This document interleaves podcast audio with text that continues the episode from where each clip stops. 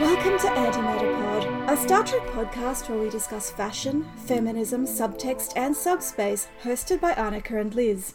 Today we're discussing Star Trek Prodigy Season 1, Episode 13. Hello, my friends. This is not your regular episode of Antimatter Pod.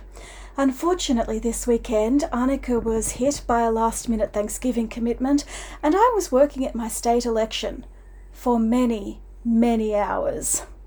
Fortunately, we already had this little mini episode prepared where we had, hmm, how can I put this? Another round of our favourite rant about how terrible Star Trek merchandising is. So, you'll have to wait a little longer to hear us talking about how our predictions panned out. Amazing. Every word of what you just said was wrong. But I think it will be worth the wait, and in the meantime, who doesn't love a rant? I did like very much how Rok-Tahk's carrier for him in his cocoon was like those cat backpacks with a, a bubble for the cat to see out of. So, uh, speaking of merchandise missed opportunities, and I will admit that I would not buy a Murf dildo. Just gonna put that out there. Not for me. But plush Murf, we finally got plush Murf, and you know, two percent of the fandom got plush Murf, and he's no longer current. And now there's Pickman Murf, and I genuinely do not understand. I do not want Prodigy to be a series about selling toys. I'm glad that marketing is not a part of the conversation when they're hmm. discussing their storytelling. That is great, and everything should be like that. But I am honestly confused So About- confused.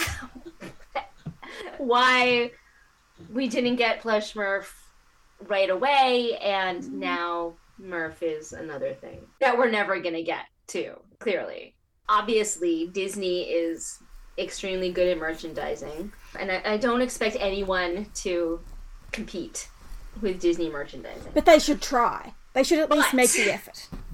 the fact that everybody wanted a Grogu immediately. Hmm. The first episode of Mandalorian came out, and everyone was like, "Where's my baby Yoda?" Yeah. And now Baby Yoda is ubiquitous. I can get lettuce with Baby Yoda on it. That's amazing. I saw a woman at the shops who was dressed head to toe in a Baby Yoda tracksuit.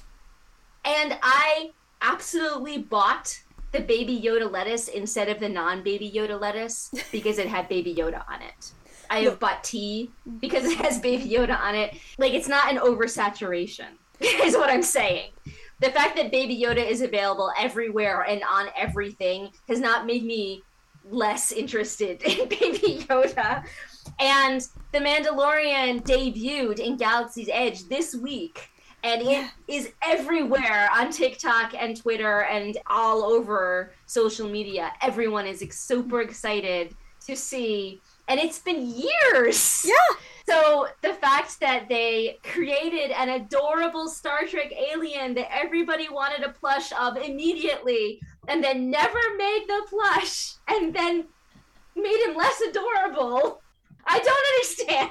This is a franchise whose official convention for 2023 was cancelled without a word until people started asking. They are not good at this. I genuinely think Paramount's licensing division is 60 plush Murfs in a trench coat. And I have previously said that it can't be all of Paramount because the Avatar merch is great, but I saw some very alarming Avatar merch last weekend. Whitewashing and bad designs. Like, whatever is happening at Paramount, they just need to poach some Disney stuff. Yeah. Literally anyone who has experience and is good at this. The, the B team. They could take the B team and they would still be Yeah, yeah. light years ahead of mm-hmm. where they are right now. Do you know how smart Disney is? The only Andor merch is a new Cassian Andor Funko Pop and the B2EMO Funko Pop.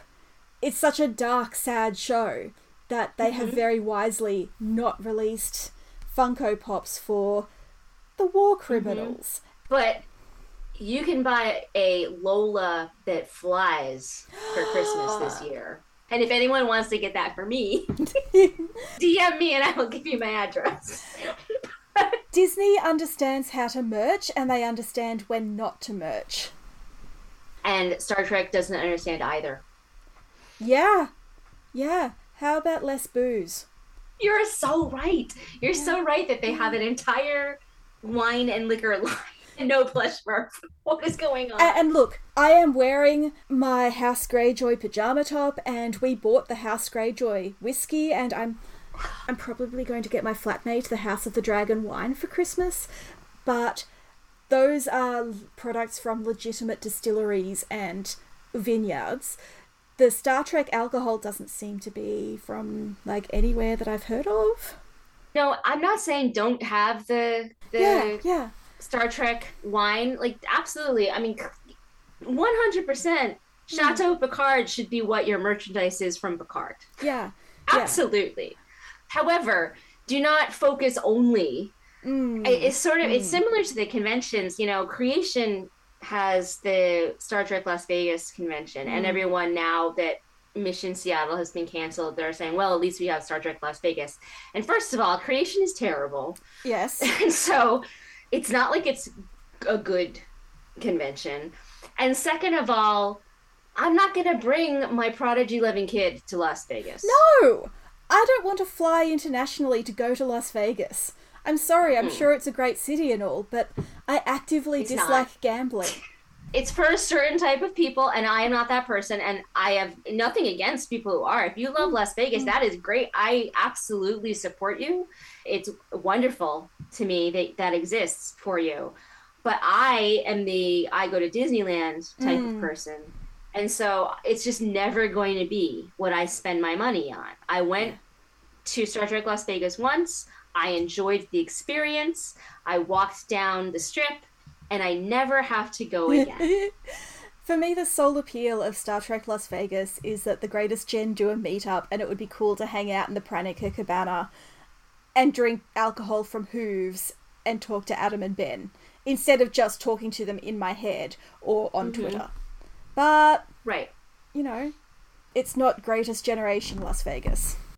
right. And so, if your main convention, and it it, you, it was the official convention Mm. for many years, and now it's not official anymore. But now it's the only convention that's happening next year. So, if your main convention Mm. is in Las Vegas and your main merchandise is wine, beer, and liquor, you are going after a certain type of fan, and it is not me, Yeah. and it is certainly not my children. That's the so. thing. That's the thing. Setting aside the sober Trekkies, the Muslim Trekkies, the Right? people who just don't like spending a lot of money on something consumable Trekkies, the children. I know What if? What if we? more people who don't drink than I know people who drink. Yeah. And I am in my 40s. Yeah, I got really into making cocktails during lockdown, and most of my friends stopped drinking altogether. So, yeah. Anyway, Anyway. get better, Paramount. I think I'm going to split this whole merch discussion off into its own mini episode and drop it as a Mm. bonus. I think that's a good idea Yeah. because not everyone cares. But I think it should be said. Like I I wanted to I want to put it out there.